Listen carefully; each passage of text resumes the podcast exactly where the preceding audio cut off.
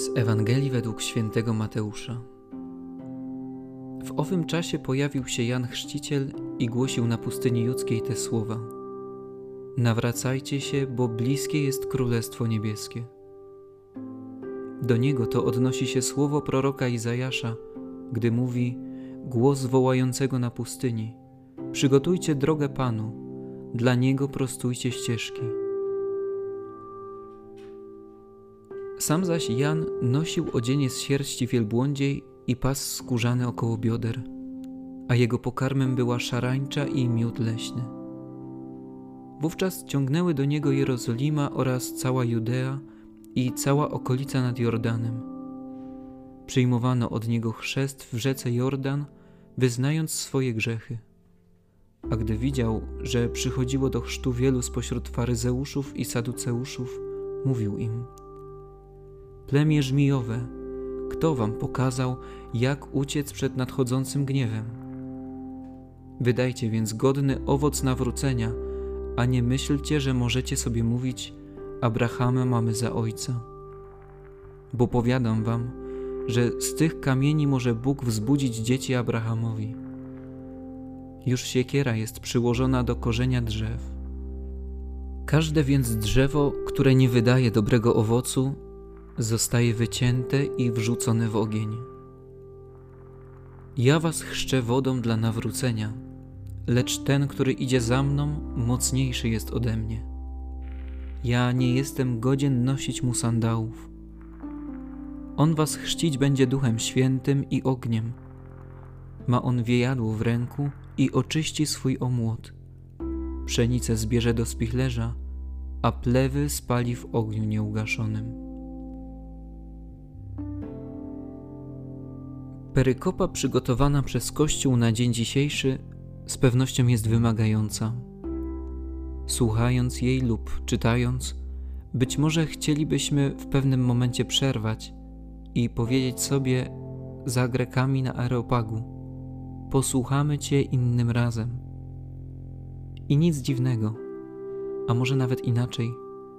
To bardzo dobrze, że takie myśli pojawiły się w naszej głowie.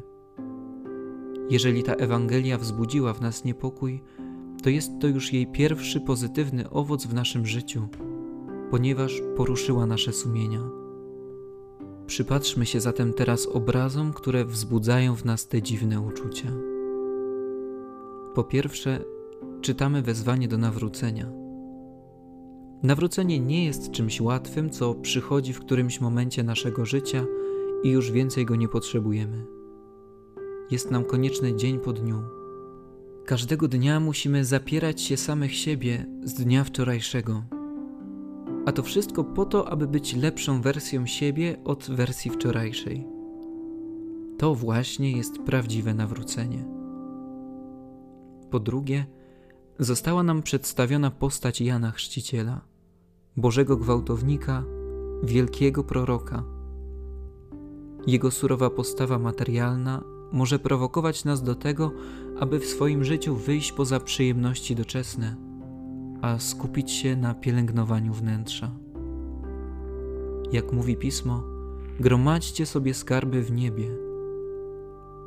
Nie jest to łatwa droga, aby z dnia na dzień pozbyć się wszystkiego.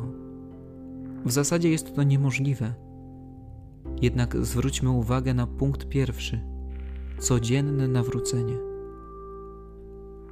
Owocem takiego nawrócenia będzie także to, że w pewnym momencie sam odejmę sobie jakąś przyjemność, która zajmuje mój czas i moje myśli, aby dać więcej siebie temu, kto tego potrzebuje. Po trzecie, słyszymy, że siekiera jest już przyłożona do korzenia, a nieco wcześniej, że powoływanie się na imię Abrahama nic tutaj nie znaczy. Przenosząc to na nasze realia, to, że stoję na niedzielnej Eucharystii w kościele, nie oznacza jeszcze, że jestem katolikiem. Tak jak to, że stoję w garażu, nie oznacza, że jestem samochodem. Wszystko rozgrywa się w naszym wnętrzu. Chodzi tu o osobistą relację z Bogiem i słuchanie Jego głosu. Same zewnętrzne praktyki wpojone nam przez tradycję, jeśli będą wykonywane bez wewnętrznego ognia Ducha Świętego, nie uratują nas przed siekierą. Dziś zastanów się, czy jesteś gotów dzień za dniem podjąć swoje nawrócenie?